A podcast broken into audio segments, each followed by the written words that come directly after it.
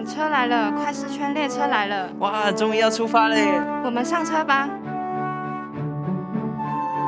欢迎搭乘快四圈列车，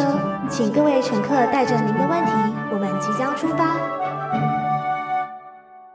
各位听众朋友们，大家好，我是今天的列车长琪琪，我是今天来代班的副车长小熊。今天要跟我们一起搭车的是彩彩，我们欢迎彩彩。嗨，各位听众朋友，大家好，大家好，大家好，大家好。说到你今天要来代班，为什么你今天会来代班啊，小熊？就是今天代班，其实就是我们家的冬粉，他工作太辛苦了，然后喉咙就出现了一点点问题。真的吗？我觉得可能除了工作以外，他可能也说了很多的话。说了很多的话是什么意思？你是觉得他平时太吵吗？不是这么说的，可能就是讲话比例太多，可能以至于他的喉咙就可能受伤，这样好吗？不要这样，他人也在现场，就是怒目的注视着我们。就我觉得就是问题都出在就是琪琪讲话内容上面。话不能这么说。听起来琪琪今天就是很兴奋很开心，其实最近就是工作还是研究很顺利的意思吗？工作跟研究倒也没有顺利，可是今天就是跟彩彩牧师一起来录音，就是一个很开心的事情。不然说到那个研究跟工作的话，你是不是觉得最近可能论文压力很大？就是最近就是在赶毕业，所以就是进度的压力还是有的，但就是有时候每周有时候就没有赶到进度，就跟老师有点抱歉这样子，就没办法。对啊，但琪琪咧，就是你不是已经是贵为博班生，有什么就是建议还是经验之谈吗？我觉得经验之谈倒也没有啦，反正就是一些就是过往的一些不堪回首的回忆。好，但是我觉得身为就是如果是硕班生，可能就是要更多跟老师讨论，然后我觉得这是很重要，就是随时要知道你的进度是什么，或者是跟你的学长姐讨论，我觉得这样会让自己的论文之路可能会比较轻松一点嘛，我个人是这么觉得啦。对对，但我不知道像因为我是做科学的嘛，所以我不晓得就是像彩彩就是在神学院当老师，以及跟学生的互动上，或者是在这教学上，是不是跟那个学科学的状态不一样？因为毕竟我都是在实验室，可能很多时候在做实验，有些时候要报告，可能就是把一些东西整理一下，然后就报告给可能楼下可能台下的那个老师啊，或者是学生听这样。但不晓得神学是不是也可能不太一样，因为大家可能对于神学院的教学啊，或者是研究上，可能也不是那么的清楚。的确，读神学院的就比较少见嘛，哈，有点神秘这样。神学院是不是修道院啊？那要不要剃光头？不用不用，而且可以结婚。但是我们也是要写论文。你们刚刚讲到的写论文的这种压力啊、痛苦啊，都一样的真实。只是神学院学的学科神学嘛，就是跟神有关的学问，甚至还要学神，就是因为神学这样的知识，它是关于上帝的知识。但是你就像你学了科学，你知道科学的法则的时候，你看世界的态度就会不一样嘛，你就会要知道说有一些科学的原理，你解释世界的时候，你不会跟科学的原理做一些违背，它就会影响你看世界的角度。同样的，你学了关于神的知识的时候，它也会影响你看事情、看人、看人生的态度。那其中有一点呢，就是你认识上帝，他是全能的上帝、慈爱的主，所以真正学了这个知识，它就会决定你跟上帝的关系。所以我们在这边除了学学科，我们学好多圣经啦、历史啦、系统神学啦，还要学会怎么做传道人呢。但是其中有个很核心的，就是你跟上帝的关系。你是不是爱上帝？那这是神学院里面很看重的。是。那论文也是要的。了解。不过如果像那种神学生，他没有办法达到可能进度的状态的话，那通常怎么解决啊？岩壁啊。哦，岩壁。听到一些很熟悉的字，就是岩什么岩什么，好恐怖啊！天哪，岩壁啊，最好不要啊！就是这个过程对学生很挑战，对老师也是很痛苦，但是呢，真的就是一个磨练吧。就像你们还在硕士班或者是博士班，论文这一部分真的是一种心性的磨练啊。除了知识要去组合起来，要够宽，要能够堆肩，就是也有所突破。那神学这一部分也是但是我刚刚说心性的锻炼，就是你们大概都有经验啊，写论文的时候其实有很多是跟自己的挣扎嘛，就该去写就偏偏不想写，想看电影，想吃东西，想睡大觉，想去玩，好，然后不该做的就偏偏去做，这样就是跟自己挣扎。那我就说其实这是一个锻炼的过程，那只是在神学院我们会把它变成是灵性的锻炼的一部分。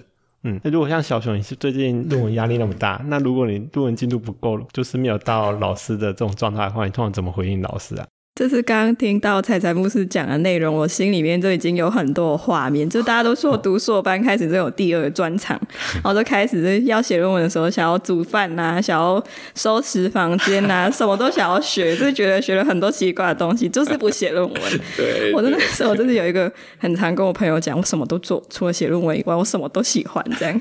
但就是到了老师就要 meeting 的时候，老师就会说你这礼拜怎么样，你最近写的怎么样，然后有时候就是还是有进度，但进度没有达标，就是有时候就会有点就是小隐瞒，或是有些小聪明啊，讲话就是比较好听一点，就是我有想到什么，我觉得我在写了什么什么的，但老师就是姜是老的辣，就是眼睛就这样低下来45度，然后就盯着可以这样子，你继续加油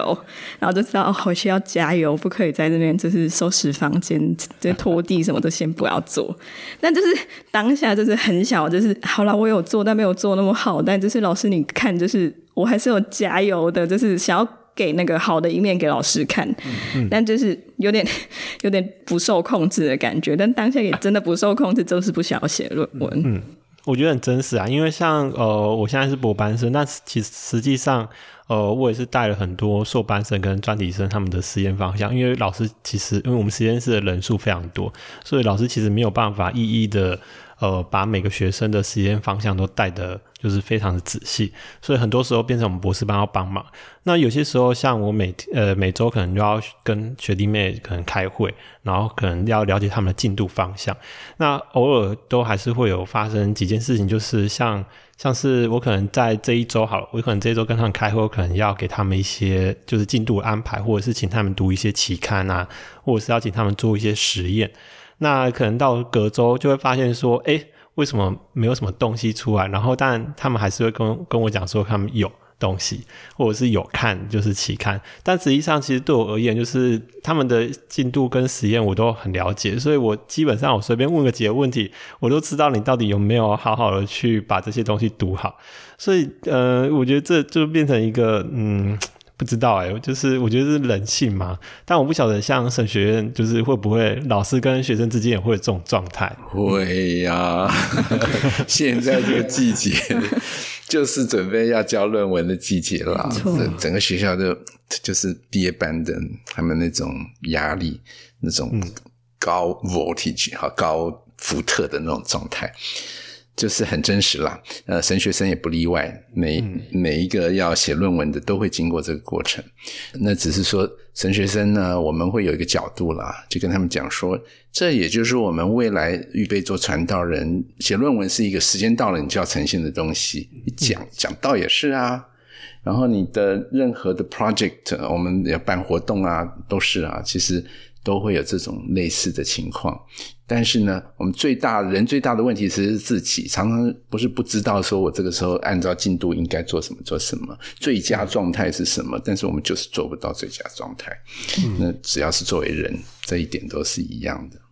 因为会问这种问题，其实大家还是会对神学院有一些迷思，毕竟会觉得神学院就是一个老师跟学生都是一个非常的属灵的状态，或者是觉得充满了未来的属灵光景，就是要带领教会就是未来的那个愿景嘛，就是希望大家都可以变成 very holy 的感觉状态的感觉就是很节制的感觉，就是跟他说要去看电影不要读了啦，然后他就说马上去，就是比较不会这样子的意思，或者是说要去看电影不要我们现在祷告会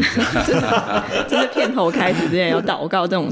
这已经是真的是偏见了吧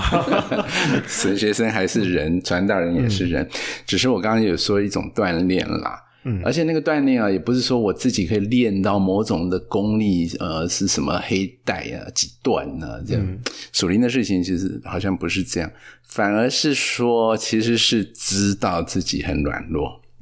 然后学会依靠上帝。我觉得基督信仰其实如果说要修为它跟一般的修为不同，就是反而是知道说我根本不行。那每一次的挫折是让我们更深的知道自己不行，然后学会依靠神。那这是要学会的，那同时也会变成是一种你跟上帝的关系累积成你的一种惯性，那它就会对侍奉很有帮助，你会依靠神。其实刚才就讲到一些，就是可能我们有很多不顺服的状态，或者是可能明明有一些东西该做可是又不做，但其实在我们，因为我们都基督徒嘛，我们也知道这种状态我们就会讲说是一种罪，但是其实我们还是会有一些问题，就是像就是虽然我们知道明明现在已经基督徒，然后我们做一些事情做一些不该做的事情是罪，可是偶尔还是会有一种状态是会去思考说，像为什么人就是在小时候的时候就会有这种倾向。因为我自己本身不是基督徒家庭长大，我爸妈都不是基督徒。那其实我在就是觉知换到基督教信仰的时候，我才会渐渐了解罪是什么。但其实我会就是察觉到，其实以前就是从小时候就有这种状态。那就比如说拿我自己有一个例子好了，因为我小时候其实就会很喜欢打 Game Boy， 不知道 Game Boy 大家还不知不知道，因为现在大家都什么都是那个 Switch 还是 PS5， 但是 Game Boy 其实是非常非常小，就是这样大家好像都知道我年龄的怎么办？反正就是在总而言之，我以前就是很喜欢玩电动，然后我买电动其实都就是爸妈都就是要求爸妈求很久才拿得到，所以那个时候我就是会觉得就是。在学校可能会看到别人拿到新的游戏，那我就很想要那卡带，然后但我也不知道，我没有薪水可以拿嘛，所以我当然就是那时候就做的事情就是可能每天都去爸爸的抽屉拿个50块啊，拿个10块也好，反正就是日积月累就是越来越多，然后等到真的够我就去偷偷去买可能放学的时候就赶快去补习班的之间我就赶快跑去买，然后买完之后可能就回家玩玩，但到最后还是被发现了因为就是还是被臭骂一顿。但其实就会发现说，就是其实小时候就有这种倾向，但其实爸妈也根本就没有教我们去这么做，但实际上我们还是去做了。对，其实你这是对自己的观察了哈，然后你也发现，如果我们去观察小孩子，他们好像到某一个年纪就会说谎了，也不用爸妈教，没有爸妈会教小孩子你说谎了，对不对？真的，但是他就会。那这个就我们就发现，圣经上讲的说世人都犯了罪啊，就是这一种违背良心的，然后该做不去做，不该做去做，从小很小的时候会讲话没多久就开始了。那所以这一种问题哈，就是圣经上叫罪了。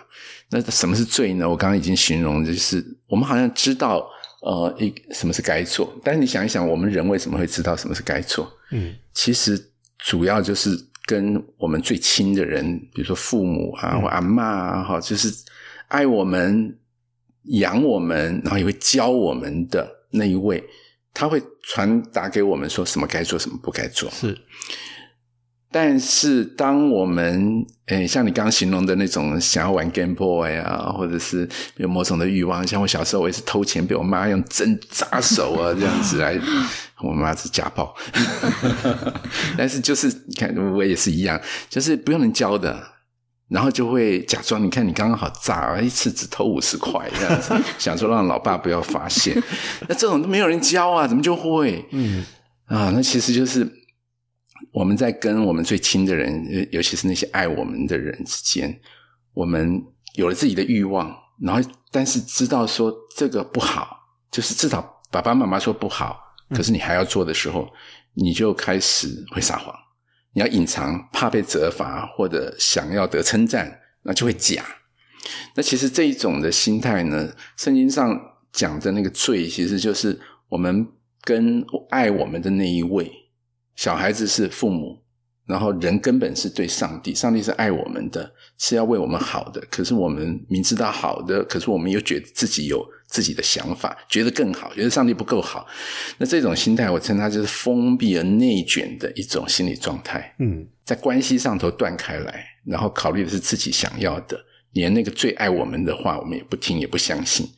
那其实圣经里面伊甸园的故事不就是在讲这个吗？是，嗯，刚刚那个小熊笑得很大声，不知道你是不是心有戚戚焉，可能小时候也做过同样的事情呢？你说的是不听爸妈讲的意思吗？我不知道啊，还是你有跟我同样的行为？但我是没有偷东西，就是我那时候没有那么有就是策略性的，但我那个时候就跑去，就是我懒得刷牙，那时候真的可能还幼稚园或是再小一点左右吧，然后妈妈就已经把我跟我哥的牙膏啊牙刷就是已经挤好放在就是洗手间，你就过去刷完牙然后就可以睡觉。但因为大家都在看电视，我就不想去，我就觉得啊好麻烦，那边左刷刷右刷刷就有够久的，然后我就突然就觉得还是我就把它冲掉牙膏啊，就不用刷啦，然后就水反正都要冲掉，是不是就一切都好了？但我那时候就是才真的就是智慧还没有达到，所以我就跑去问我妈说那个牙膏可以直接冲掉吗？然后所以我就被发现，但确实就是这很像就是妈妈跟你说要刷牙，而且就是你都知道刷牙就是干净啊对你嘴巴好，不然你就蛀牙，但还要看牙医，就是种种麻烦。但就是当时就是我不想刷，我想要看电视，我想要待在那边，我就觉得啊没刷也不会怎么样，就跟刚才就是牧师所讲的，就是人家说我就是说啊不要我要避这样子，就是硬是有这种他从小就已经有种是叛逆嘛，还是我就是不要的感觉。对，但是这种就是是什么？就是人就是从小就已经有这种罪性吗？还是就是倾向，还是怎么样？我也不知道，其实。哦，但重点是你还会跟你爸妈讲说，就是什么牙膏不要，牙膏能冲到马桶，这根本就如果是我根本就讲不出来。没有，我去抽屉拿一下50块，能听吗？没有，马上穿帮。哦，我觉得超好笑。如果我是你爸妈的话，我会直接做一个决断，就是好，你不要刷，你就不要刷，反正到最后你蛀牙，你就去痛过一次，你就知道什么叫做该刷牙就要刷牙。没有，我到现在还是没有蛀牙，而且那个时候我明明就是我就怕牙膏被塞住水管，就是我是一个就是想要再有全面的策略才去做的人，对。好的，我了解了，非常有趣。但是刚才提到那个小孩，就是他其实就有罪，但是其实我们自己基督徒都已经知道，就是像刚才采采牧师讲到伊甸园的故事，那伊甸园的故事就是讲到亚当夏娃吃了是非善恶的果实，但是为什么就是他们吃了是非善恶的果实会跟我们会有关系？我们虽然理解说我们出生以来可能会有所谓的像刚才心理学所讲到内卷状态，或者是想要封闭，或者是怕被责罚，但为什么就是亚当夏娃他们做的事情反而变成我们要承担呢？对啊，这其实我也想问，就刚刚听到奇讲，我就觉得为什么上帝当初就是他可以把我们做的再完美一点，我们不要受诱惑，就是很好，然后很聪明那就好啦，或者是有点像是我们好像就没有办法避免我们就是会想要去做错事的感觉，就是我们真的就是我们真的有救吗？其实小熊这个问题是很我们哲学上叫做很存在性的问题了哈，就是我们不管哲学怎么讲或者神学怎么讲，我们真实就是很挣扎呀，除非你已经完全放弃了道德，你是非之心都没有，但是人不都是有是非之心吗？就虽然知道又做不到，就很挣扎。挣扎的当中呢，要不就是找理由，我们发现人都很会找理由，要不就是欺骗，就假装没有，就是去否定它。那为什么就会一直逃避？你有没有发现有一些朋友，你指出他错的时候，他会非常暴怒。那其实是因为他有在面对，但他面对不了，所以你去戳他，那就是他特别痛的地方。他知道，但他做不到，他改不了。你讲他只是增加他的罪恶感，他就克服不了，他就会暴怒。那就叫见小。登上去，就是这一种心理状态。那其实我觉得小熊你刚刚讲的这种情况，那到最后我们就无语问苍天了，上帝你为什么不把我造好一点呢？对吧？我把我造成天使嘛，我就不会这样子挣扎了。那其实圣经刚刚讲伊甸园的故事就讲说这是有缘由的，上帝本来造我们是跟我们是很亲密的关系，亚当夏娃每天都要跟上帝见面的，他们是朋友一样，然后他们爱上帝也敬畏上帝，上帝给他们才智给他们任务，但是他们选择滥用了上帝给他们的尊重，给他们的选择权，叫他们不要去吃那个分别善恶树的果子，他们就偏去吃。那亚当夏娃的故事也告诉我们说，上帝原本创造我们的心意其实不是像我们现在这样子常常内卷、自闭、自私，然后损人不利己，连最爱我们的我们都去伤害他。那本来不是这样，可是一旦我们犯罪之后，这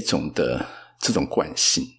它就在我们的整个人里面，也不只是身体，它可能也在我们的脑子里头，在我们的 DNA 里头，也在我们的文化里头，在我们的教养当中，都在传，一代传一代。圣经上的形容，世人都犯了罪，然后我们也刚刚从婴儿，你不用教他，他就会有这些现象出来，然后我们一辈子都在这种挣扎当中，就让我们知道说，其实这个罪是有代代相传的影响在那里。可是呢，你又不能推给爸爸妈妈，因为呢，爸爸妈妈并没有这样教你。但是就是有传承，有遗传。那这个好像魔咒一样的东西，难怪耶稣要来救我们，他就是要来打破这个循环，让我们在他里面有新的生命。那这个就是针对罪，就是需要有救赎。那圣经上讲的罪，不是说你犯法，或者是只是在道德上头，最根本的其实是在那个爱的关系当中，去破坏了那个爱的关系，就是因为我们人很自我中心。那这个需要拯救，它已经变成一种我们自己都克服不了的。像刚刚我们讲的故事，讲到研究生写论文，那就是明明知道该去做，就偏偏不去做，这种问题每个人都有，那只有上帝可以来救我们。那耶稣付很大的代价来把我们从这当中救出来，而且也不是我们一信耶稣就好了哦，其实是我刚刚说的那种新的关系、新的依靠，渐渐的成为我们生命的新的内在。确实就是跟彩彩牧师所讲，刚才就是提到就是罪的如何摆脱，就是罪的这种状态是需要耶稣来帮助我们。但是有些时候，像我们基督徒可能在面对一些福音朋友啊，也不讲福音朋友，可能自己周遭的朋友，他可能也不是基督徒，但有些时候可能他会觉得说他对罪的这种概念没有那么的完全，或者是他可能认识也不多，那他可能会觉得说，我明明就也活得很好，他赚了很多钱，然后也过得很好的生活，甚至比我们更好，那自由自在的，然后也遵守可能中华民国宪法现行的法律，他都没有去犯啊。那对他而言，他会觉得说，那我为什么需要去对这个罪来做处理呢？我觉得很多时候可能应该说我们不知道要怎么去回答这样的问题，或回答到这样朋友的问题。所以这有点像是他，如果我今天是不幸的，然后我觉得我已经做得很好啦，然后我就是也帮助其他人，然后我也很节制，我也不浪费，我也享受我的生活，那我好像就是为什么我就是好像基督教或是我基督徒朋友就会说啊，我好像就是你有罪的瑕疵这样子的，就是有点像是这样的意思吗？大概是这样吧。是，其实我们不需要去定罪别人嘛，其实罪是每个人自己的问题，也都有觉察，其实不太需要我们去告诉你是罪人，你不信耶稣会下地狱，这我觉得是不是好的传福音方式。其实他知道你去点他的罪人，他就先跟你暴怒这样子。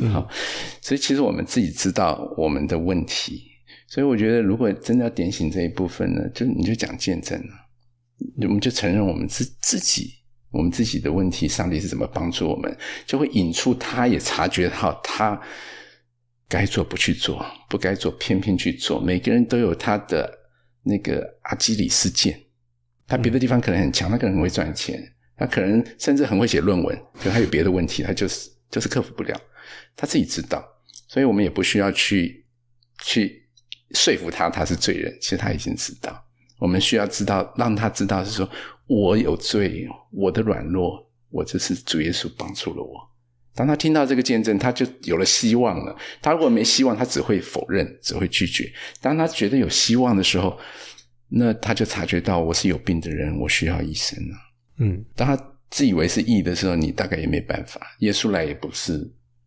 招义人悔改嘛，就是招罪人、所以我觉得你刚刚问的其实是传福音，怎么跟这些还不是基督徒的朋友要怎么传福音，其实我们不太需要去一直跟他说你是罪人。是，了解。那刚才有提到就是面对基督徒朋友，就是其实要多讲自己的见证，那其实就像我们刚才讲了一段，就是很多就是不刷牙之类的事情，就是小孩的故事也没有啦，可能像我们就是自己在，可能我自己也是大学信主，可能也会有这种过程，就是从不信到信，但也可以讲这样的见证。但、我觉得另外一个问题在于，就是那耶稣来到我们当中，然后来救赎我们。那我们在信仰里面可能会讲到，就是说，当我们的罪被耶稣的宝血所洗净了，那它的重点在于要让人恢复到他原本应该要有的形象。那至于这恢复应该要有的形象，那这个的状态是什么，或者是说这个目的是什么，可能我觉得还是很多基督徒朋友嘛，或者是可能我们自己也没有办法很好回答这样的问题。就是有点像是如果今天受洗了，我好像就是我已经就是拿了100分，拿了一个小旗子，就是好像挂在身上，说我好了，我什么事都没有。但其实好像就是其实真的所谓脱离罪的辖制，我是不是就真的就变成，其实我们好像也知道，我们也不是就这样完全了，就是不是这样就什么问题都解决。但是所以我们就是在里面，就是有什么被造的目的吗？这个过程到底有什么意义吗？还是对啊？是，其实非常非常有意义啦。我们其实可以从一个角度来看罪，它是一种病态，病态会需要治疗，会需要康复的过程。但是这个病要能得医治呢，它的根本，我们刚刚前面讲说一个自我封闭和内卷的状态，你会跟上帝就隔开来。那圣经上说上帝是生命的源头，我们刚刚讲健康嘛，你要跟生命的源头连接上，你才会越来越健康。那我们信耶稣其实不只是罪得赦免，同时是得一个身份，就是做上帝儿女的身份。所以圣经才会说上帝爱世人，甚至将他的独生子赐给他们，叫一切信他的不至灭亡，反得永生。永生就是上帝儿女的身份和那个生命内涵。所以呢，我们过去的罪的确已经解决了，但是未来我们的生命还继续向前，我们还有一些病态需要得医治。那这个是你做上帝儿女的身份，一个新的生命在茁壮起来，然后渐渐的去取代了那个旧的生命。其实我们基本上就是在所有的关系当中，用上帝的爱去取代我们原本的那种在关系里面去利用别人啦、骄傲啦、自卑啦，这些好像癌症一样弥漫在我们的所有的关系里头。现在一种新的药来了，在每个关系当中就去医治我们，其实那就是上帝的爱，那里面有上帝完全的宽恕，同时有他爱带给我们的一种新的动机，我们就渐渐的走出自我，一个关系一个关系的恢复。然后我们最根本的关系是跟上帝的关系，一直在这个根本上头，然后修复我们所有的关系，我们人生就美好起来了。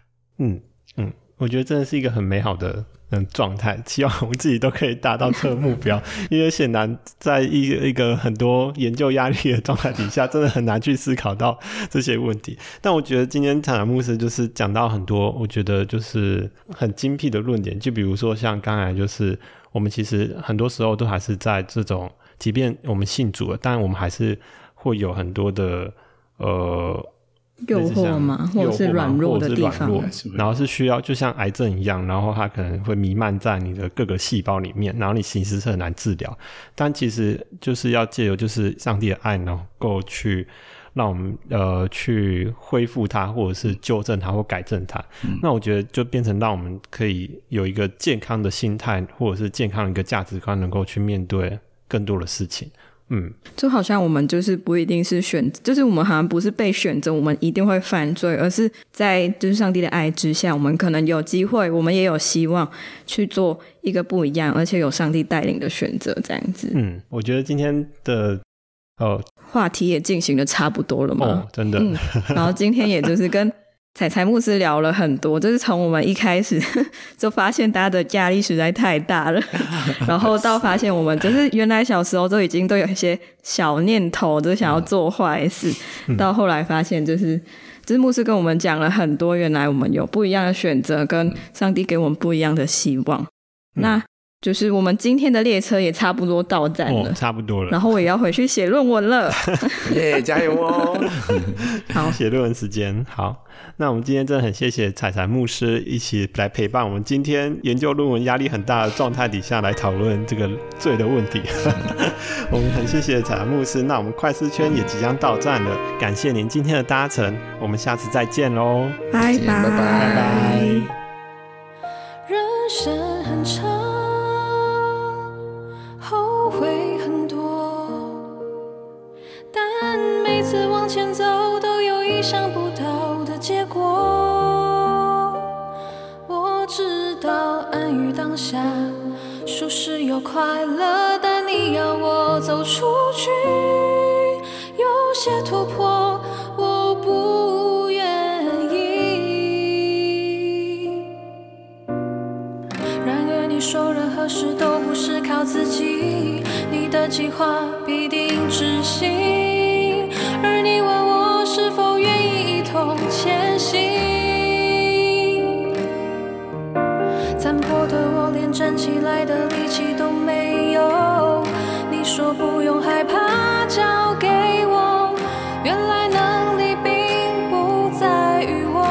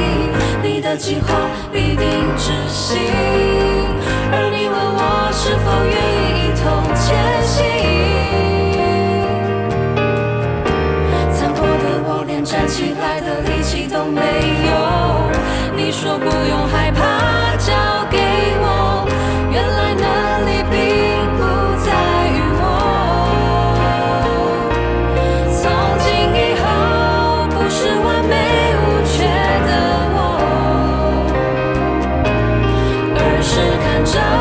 你的吻